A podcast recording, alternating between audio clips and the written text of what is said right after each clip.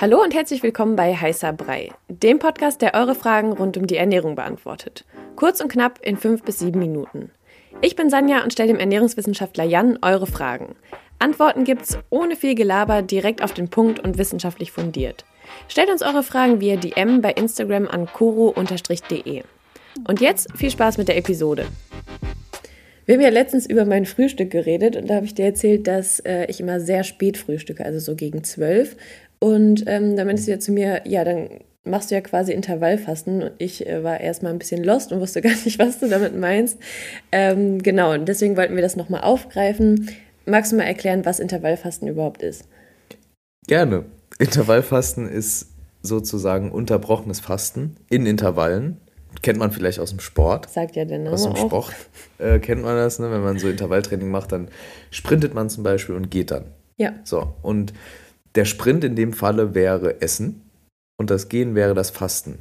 Das heißt, Intervallfasten ist unterbrochenes Fasten, ist irgendwie ein Trend, machen ganz viele Leute in meinem Umfeld, in deinem bestimmt auch, oder man liest voll viel davon oder hört irgendwie viel davon. Und das ist eben seit so ein paar Jahren, 2, 3 Jahren oder so, ist es echt in der Mitte der Gesellschaft auch angekommen, wie man immer so schön sagt, um mal so eine kleine Floskel rauszuhauen. Und das Ziel ist halt entweder genau abzunehmen, bei den meisten, oder auch mental fit zu sein. Okay, und es gibt ja sehr viele verschiedene Arten davon. Also wenn ich das richtig mitbekommen habe, ich bin nicht so im Fasten-Game, aber irgendwie 16:8, 5:2, was gibt es da alles und was davon ist die beste Wahl? Genau, es gibt viele Arten von Fasten. Ich habe jetzt hier mal ein paar rausgegriffen. 16:8, hast du schon gesagt, ist so wahrscheinlich die beliebteste Art. Das, was die meisten Leute machen, heißt ganz einfach 16 Stunden Fasten, 8 Stunden Essen. Die meisten Leute, die ich kenne zumindest oder auch ich selbst, machen das so, dass man das Frühstück überspringt, eigentlich auch wie du, und dann ab dem Mittag irgendwann anfängt zu essen, dann 8 Stunden lang, dann aufhört und dann hat man ja 16 Stunden gefastet wieder. Und genau, dabei generell beim Fasten ist wichtig, also vor allem, wenn man diese 16:8-Methode macht, dass man auch bedenkt, dass wenn man jetzt morgens einen Kaffee trinkt und da Hafertrink oder so reinmacht, dann ist das schon Fastenbrechen. Das okay, also mache ich es doch nicht. Im Prinzip nicht, nee, genau. Oder genau, also wenn man da Milch reinmacht oder sonst irgendwas trinkt mit bisschen Zucker drin, also es soll ja auch Leute geben, die morgens schon irgendwie, keine Ahnung, irgendwelche Softdrinks oder so trinken oder Säfte. Also auch so ein O-Saft ist schon auf jeden Fall, ist halt ein Fastenbruch. Und Kaffee an sich? Und Kaffee an sich nicht, nee. Okay. Da sind zwar auch auf, wie war das, auf 100 Gramm oder Milliliter irgendwie 2 Kilokalorien, aber das wird dann vernachlässigt, weil das keinen Effekt auf den Insulinspiegel hat. Darum geht es ja auch beim Fasten. Also wie gesagt, 16:8-Methode, dann hast du gesagt 5:2, das heißt, an 5 Tagen die Woche isst du normal. Ganz normal, gönnst dir alles, was du dir sonst auch gönnst, und an 2 Tagen fastest du. Dann gibt es so periodisches Fasten, das sind diese Fastenkuren, die man auch so kennt. Das kann man zu Hause machen, aber am besten mit ärztlicher Begleitung oder Begleitung von einem Menschen, der sich auskennt. Und das ist eben so, da in der Regel 5 Tage Fasten mit Aufbautag und sowas, also genau. Und ansonsten gibt es ja auch noch so Saftfasten und so, wobei Saftfasten ist ja eigentlich kein Fasten, weil du trinkst ja Säfte. Also es ist halt einfach nur eine Saftkur, würde ich sagen. Aber viele sagen, naja, es ist Saftfasten. Stimmt. Also Fasten an sich ist was anderes.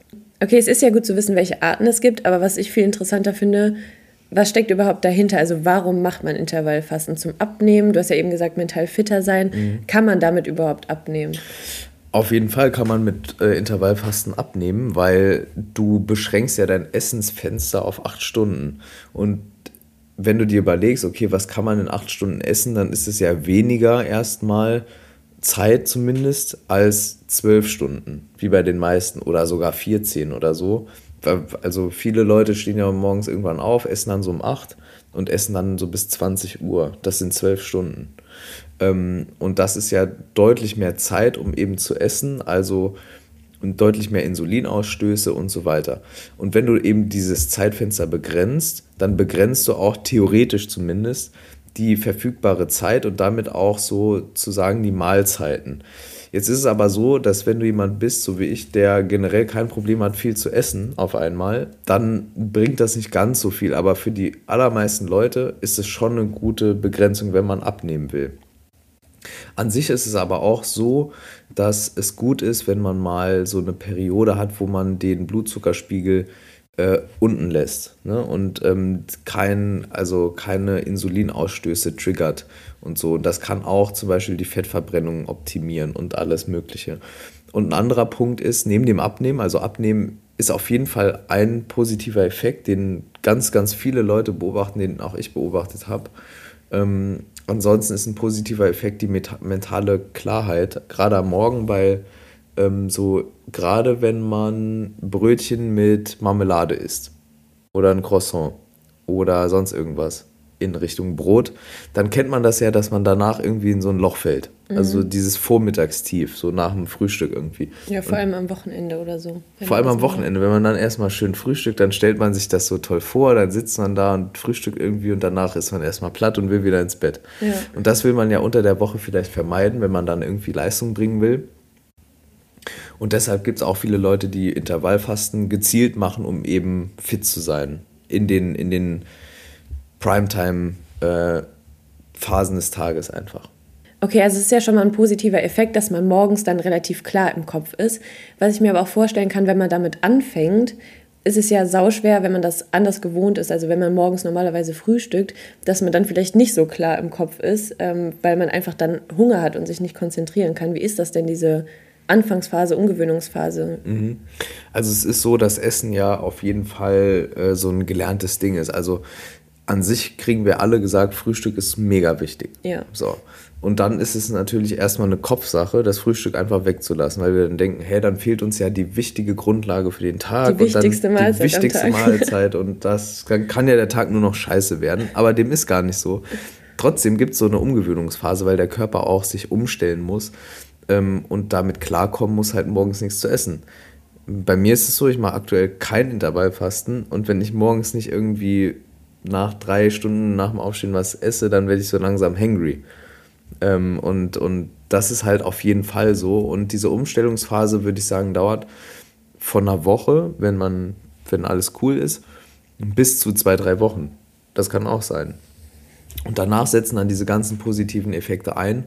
Und deshalb würde ich sagen, wenn man Intervallfasten testet, soll man dem Ganzen noch Zeit geben. Also nicht nach 5 Tagen sagen, boah, nee, ich fühle mich jeden Morgen kacke, ich esse jetzt wieder mein Marmeladenbrot, sondern dann einfach dranbleiben und abwarten, dann wird das auch gut. Und dann merkt man auch gerade diese mentale Klarheit, von der viele berichten. Das ist ein richtig guter Effekt auf jeden Fall. Das war eure Frage zum Thema Ernährung, kurz und knapp besprochen. Danke fürs Zuhören. Wenn euch die Episode gefallen hat und ihr mehr davon wollt, abonniert unseren Podcast, um keine Folge mehr zu verpassen. Stellt uns weiterhin eure Fragen und lasst uns gerne eine Rezension bei Apple Podcasts da. Wir hören uns beim nächsten Mal hier bei Heißer Brei. Ciao.